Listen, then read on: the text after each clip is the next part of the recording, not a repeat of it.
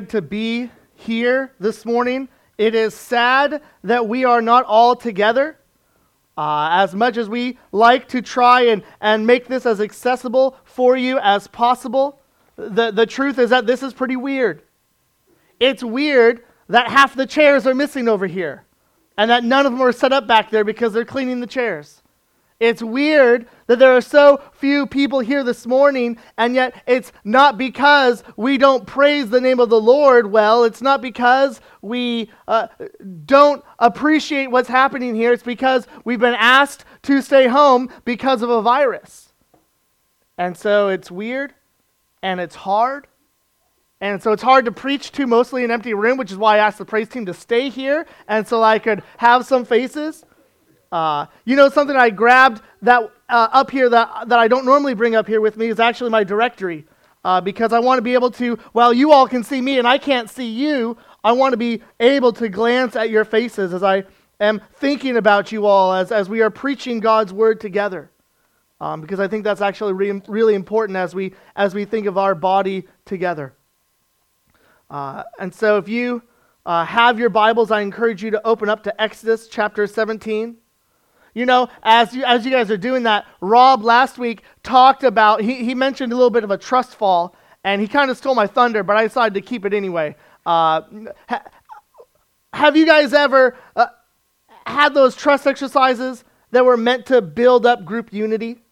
Okay, so that's an actual picture of a group, and I'm in, I'm in the green shirt on there. Uh, this is an actual group that I was leading, uh, this college group at a church in Colorado, and we're at this leaders retreat Okay, we had these different exercises we had to do. Uh, blindfold one person, and another person had to, to give them directions for where to go and get something. Okay, we had this other trust exercise where we would fall backwards off of a deck railing, and the rest of us were supposed to catch that person. Okay, so the guy in the yellow shirt up there, that's his name was Matt. Um, he did it first, and we caught him, and it was good. Everything was great. Uh, the first couple people that went backwards off that deck railing uh, were okay. And then my friend Heath was up next. Uh, he came quickly. Um, our arms weren't locked tight enough. And so, just kind of like a Red Rover game, he split through our arms and onto the ground. Uh, it was rough. Uh, for everyone but Heath, we had great trust in one another. Uh, Heath, Heath eventually did too. It just took a little bit longer. Uh, what, what does God do to build trust in our lives? What are experiences that are designed, at least in part, for our trust in God to grow? Well, this morning, God is moving Israel step by step by His word, teaching them to trust Him every single day. And we'll see how God does this uh, instructively for us, that's helpful for us as we trust in Him in our daily lives every day, also. And we're going to see that in Exodus chapter 17. And here's where we are. We've been week after week, we've been plowing through the book of Exodus, and, and we've been reading the greatest story in the entire Old Testament. Uh, Israel has been released from slavery to Egypt by the mighty hand and outstretched arm of God, whose love endures forever, that we've been singing about and God has displayed his power, showing that there is no one like Yahweh in the entire universe. And so Israel is now on their way to meet with God and become his people through covenant. And so we have been studying a verse for our verse series.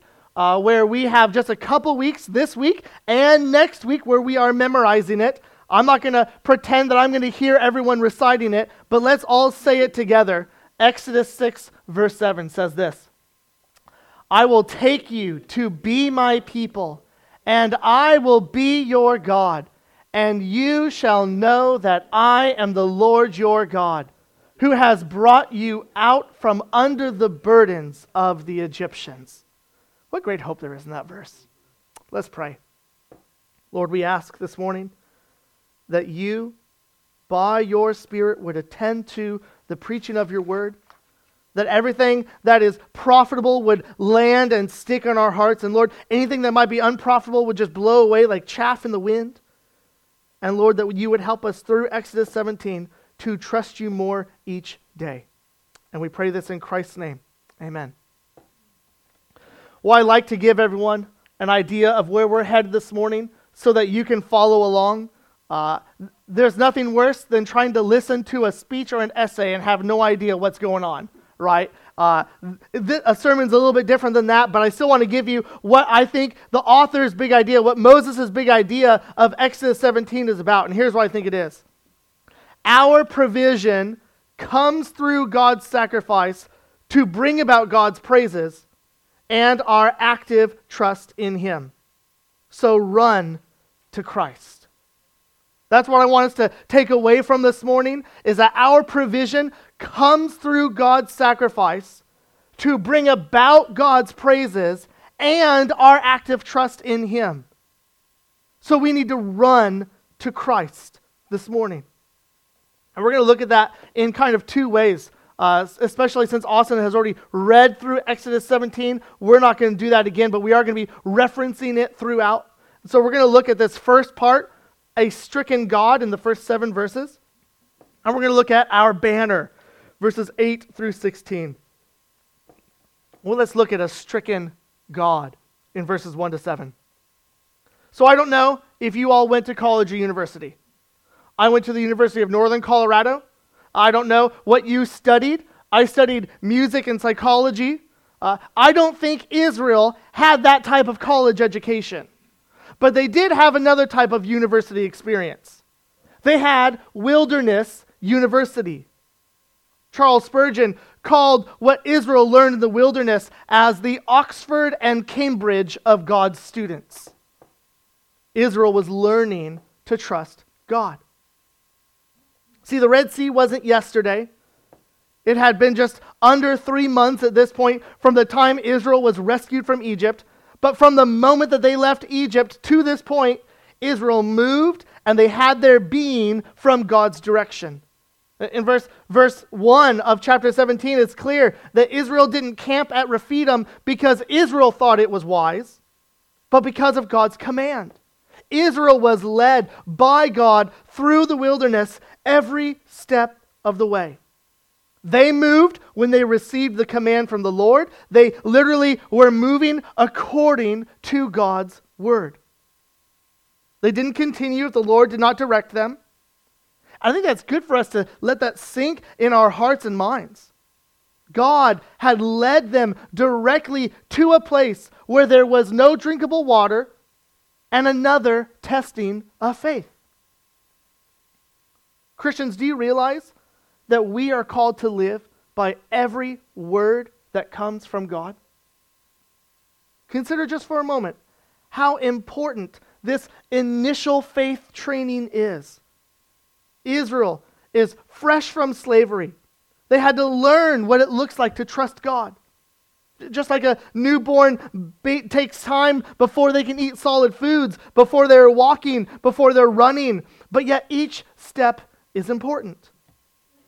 Some of the initial learning by Israel is to live according to God's command.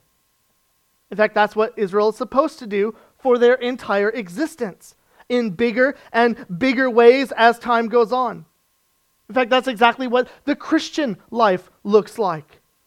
The Christian life isn't checking in with God whenever it's convenient or catching up because you know it's been a while. The Christian life is a life centered on God's Word and daily following Him. Do you remember the wilderness time of, of Jesus right after he was baptized?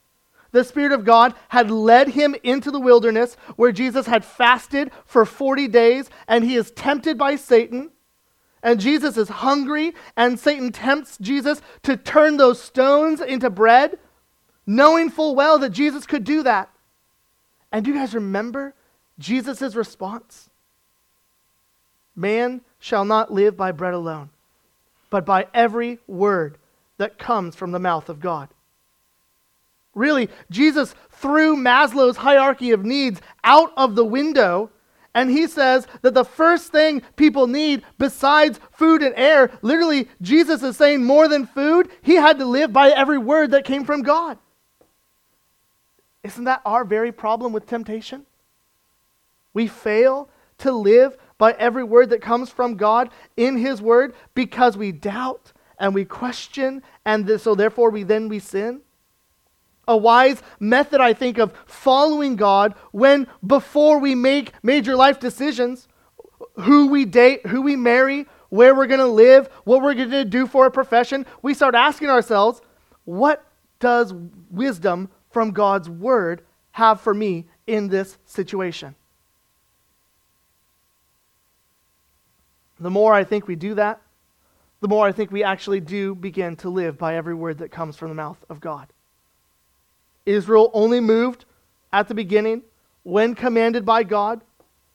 What a, what a beautiful picture of learning to trust, I think that is.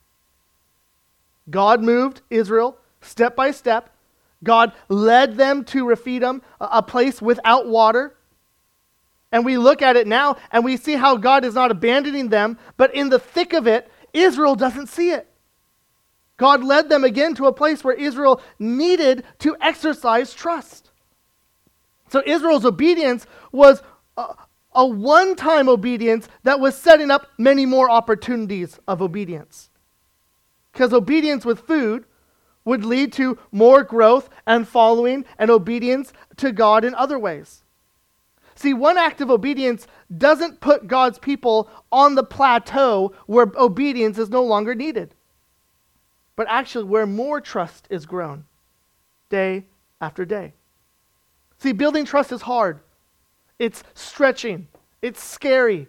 Uh, not everyone is trustworthy. Right? Trust is one of the major parts that got ruined in the fall of the Garden of Eden. The first temptation was to doubt God's word and God's love, which was a violation of trust. Israel had to learn how to lean and trust on God. Maybe you're tuning in this morning and you have wanted to check out a service for a while, but, but have been nervous about coming to an actual church. And so maybe you are tuning in this morning and you're not actually even a Christian.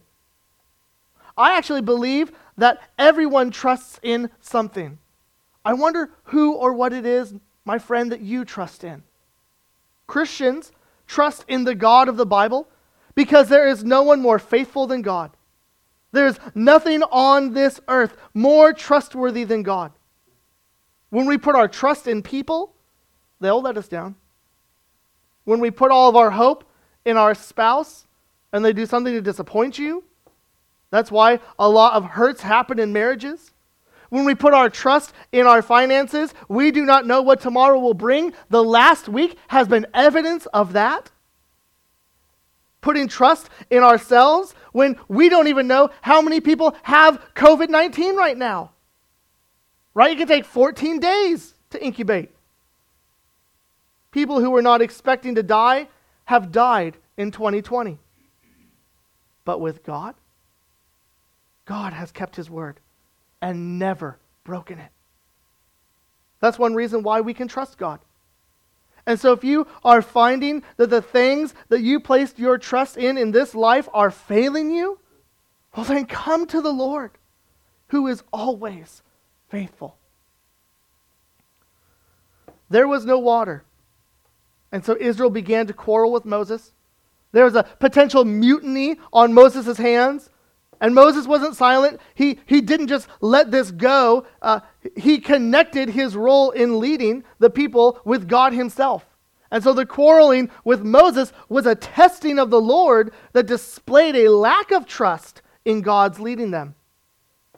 But that didn't stop them from arguing, did it?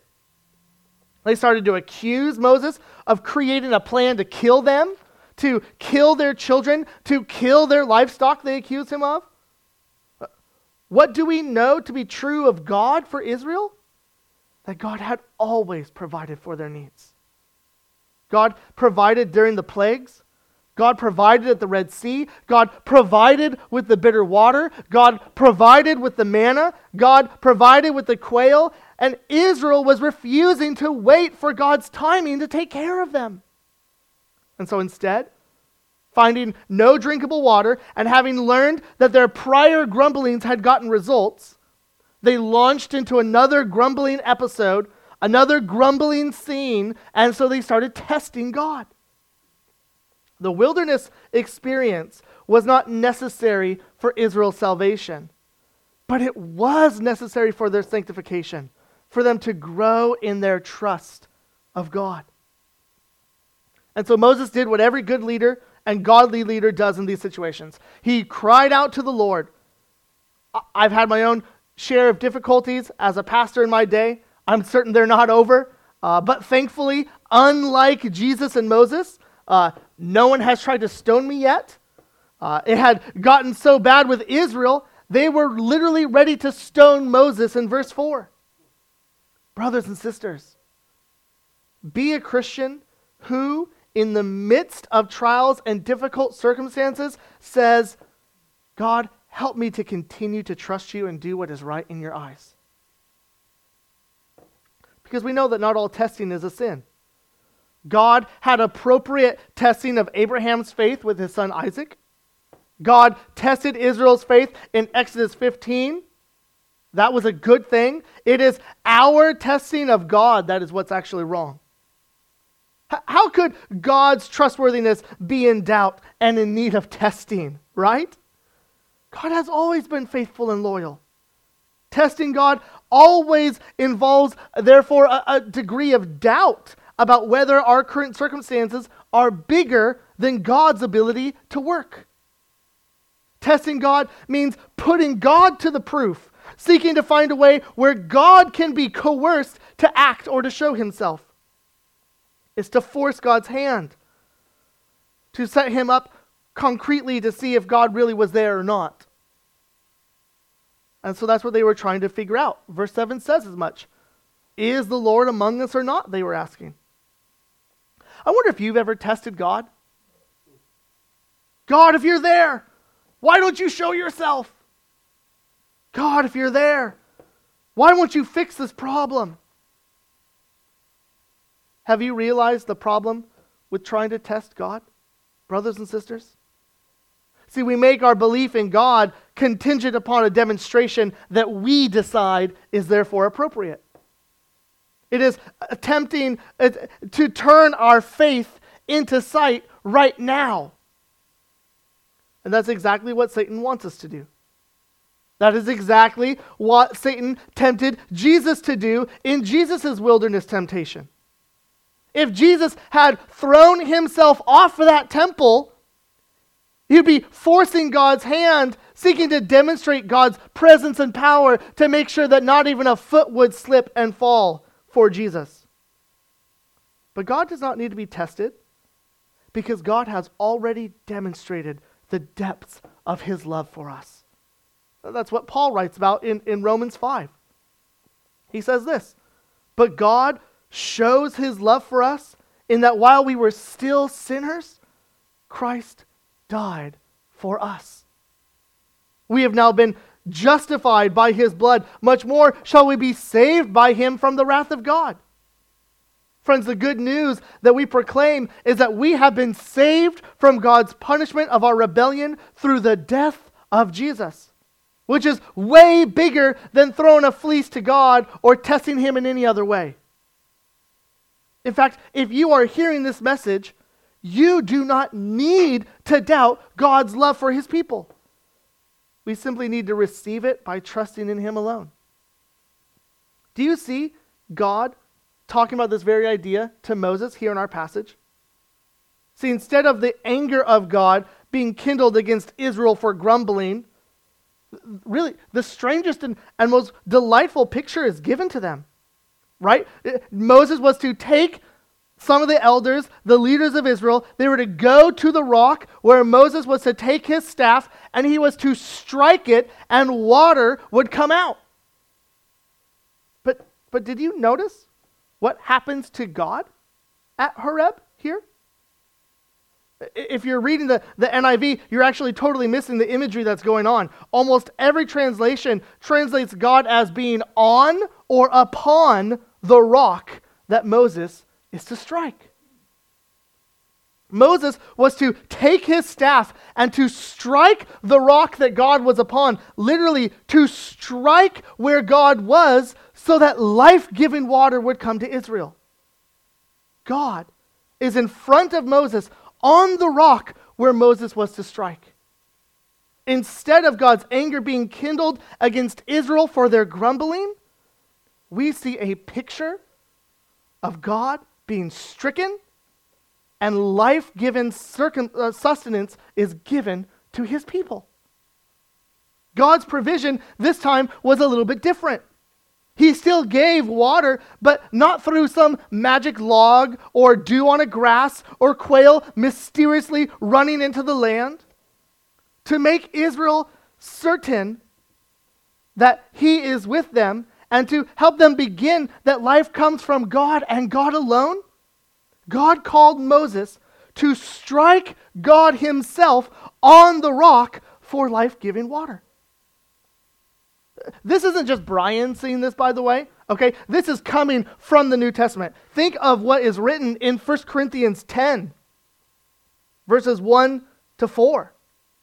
It says this For I do not want you to be unaware, brothers, that our fathers were all under the cloud, and all passed through the sea, and all were baptized into Moses in the cloud and in the sea, and all ate the same spiritual food and all drank the same spiritual drink.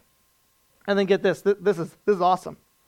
For they drank from the spiritual rock that followed them, and the rock was Christ. We would miss the point of this passage if we only thought that God was providing for our daily needs. Do you see the connection to what Jesus said of himself in the New Testament? When Moses should have punished Israel for their grumbling against God, he struck God who was on the rock instead. Jesus said to that woman on the well, If you drink from this well, you'll be thirsty again. But if you drink the water I give, it will well up into eternal life. Because Jesus is the water that we need to live through his own death for us. So the call for us is to see this example and to run to Christ, not to desire evil. The call for us is to run to the cross of Christ, not to grumble, wondering whether God is with us or not. In fact, that's what Paul said just two verses down in 1 Corinthians 10, verse 6. Right after he says, and the rock was Christ, he says, now these things took place as examples for us that we might not desire evil as they did. And so, this water from the rock is meant to draw us to Christ, to desire Him, not to rebel against Him. Our provision comes through God's sacrifice to bring about God's praises and our active trust in Him. Well, let's look at this second part of our passage of Exodus 17, verses 8 through 16. Our banner. And so in the wilderness, there were these treats of water and these food uh, as well uh, as, as blessing from God. But we also see that there were threats going on, right? They were threatened with starvation, threatened with dying, dying of thirst. And now we see a threat from an enemy. Pharaoh may be dead, but Israel was not free from her enemies. But here, deliverance doesn't take shape of crossing a Red Sea, but of trusting God's leaders and actively being ready for defense. Amalek, out of nowhere, it seems, came with the purpose of Israel's destruction. This isn't the only place that this is recorded. Um, Deuteronomy 25 is really helpful in this, it sheds light into the situation. Here's what Deuteronomy 25, verses 17 and 18 say Remember what Amalek did to you on the way as you came out of Egypt, how he attacked you on the way when you were faint and weary and cut off your tail, those who were lagging behind you, and he did not fear God. And so, at the point of supreme vulnerability, when Israel's future was hanging on the balance, It seemed like at any moment their feet would slip. Amalek tried to exterminate Israel. And while it's clear that Israel needed to select people to fight, their course of battle wasn't determined solely by Israel's warriors, right? The work of Moses, of Hur, and of Aaron were significant here. And yet, what we see in this passage is that the victory ultimately is belonging to God. The strangest thing happened when we read this, right? When Moses held his hands up, Israel was winning. Whenever Moses' arms got tired and he'd put his arms down, Israel was losing. Right? It's hard to keep your arms up constantly. So Aaron and Hur uh, put rocks under Moses for him to sit. They held up Moses' hands on each side of Moses. And then Joshua, who was leading Israel's army, wins the battle. Isn't it a little weird that as long as Moses' staff and hands were up, that, that Israel was winning? Uh, what, what, a, what a bizarre description that's going on. Why is that significant? You know, some people think uh, it, it's a prayer gesture. Um, I don't see any mention of prayer here in the passage. Uh, some see it as, a, as the staff having magical properties. Uh, I think uh, to see the staff in the hand of Moses really was to see a living example of the hand of God. Right? So I think that it was a symbol of the power and presence of God at work in the situation.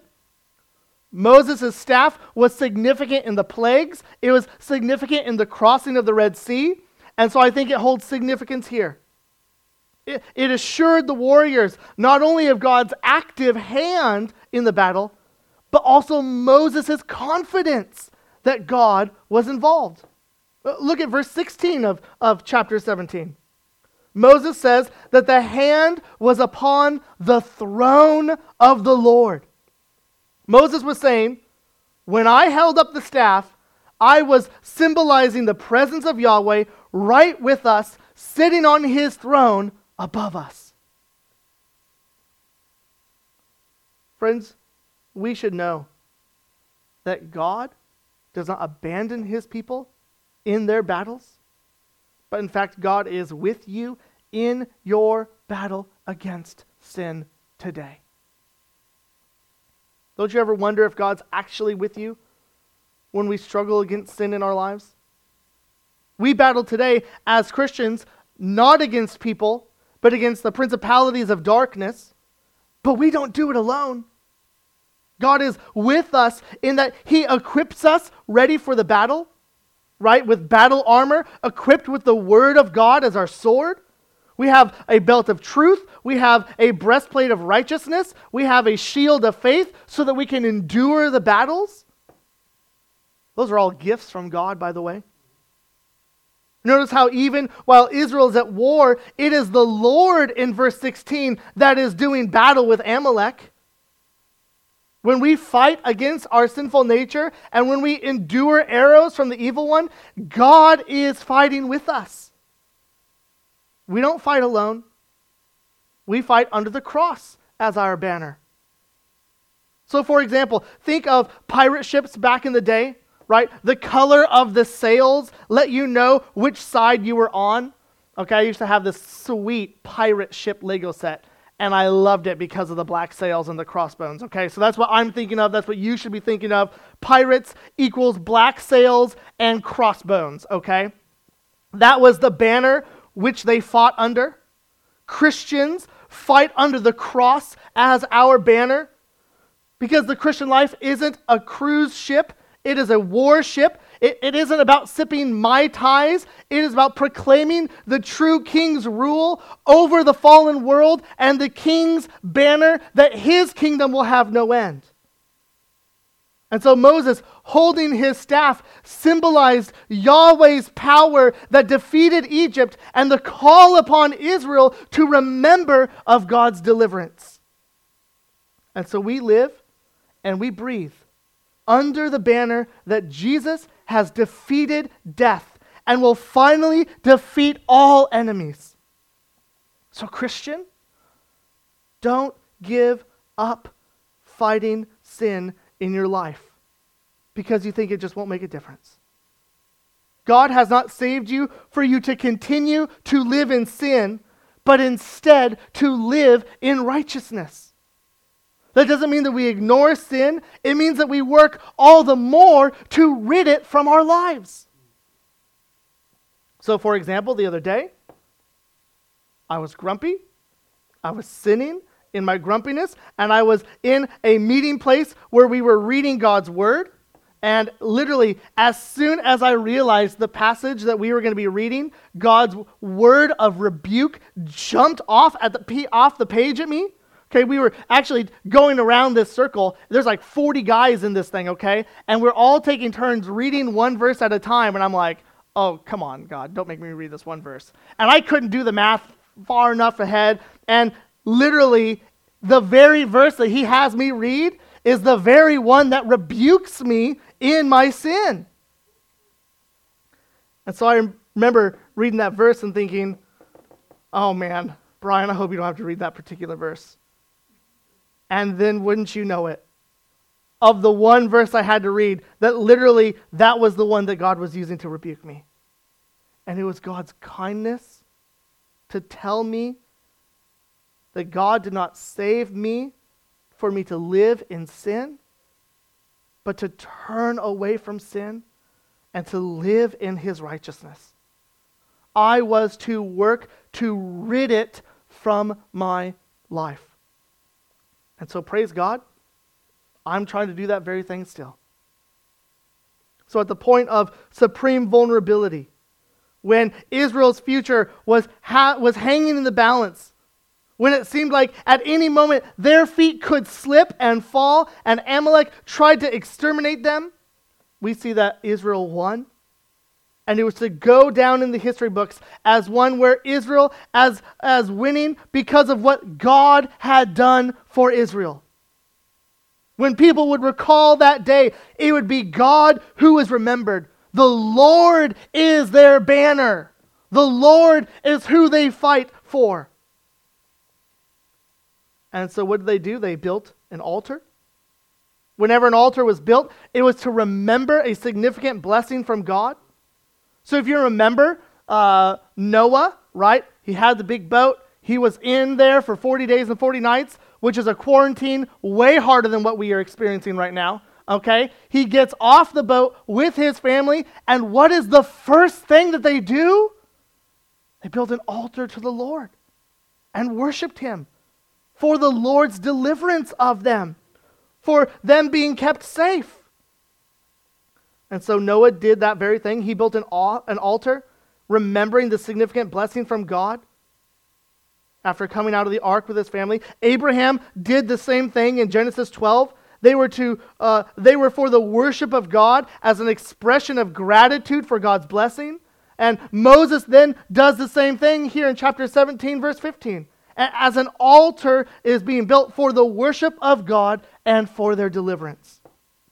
The call upon Israel is to remember Yahweh's deliverance. And once again, Yahweh provided for his people, and he promised to continue to provide for them. And so, because of Christ, the Lord is our banner. He is with us when we fight against our sinful desires. And so, how encouraging to know that in our battles, Christ has won the war, that God is triumphant. I think that helps so much in our fight against sin because we're not alone. We fight under the banner of the cross of Christ. That's why we gather for worship whenever we are able to, is because we, when we don't gather for worship, we are more likely to forget God's faithfulness. We are more likely to, to forget what He did for us last week or for the week before, or even ultimately on the cross of Christ for us. And so we worship God, we gather together so that we are able to remember significant blessing from God our provision comes through God's sacrifice to bring about God's praises and to grow our active trust in Him. And so the call for us today is to run to Christ. Not to grumble, not to desire evil, but to run to Christ, who gives life giving sustenance from himself. You know, unlike my group of college friends, God has never dropped his people when we trust in him.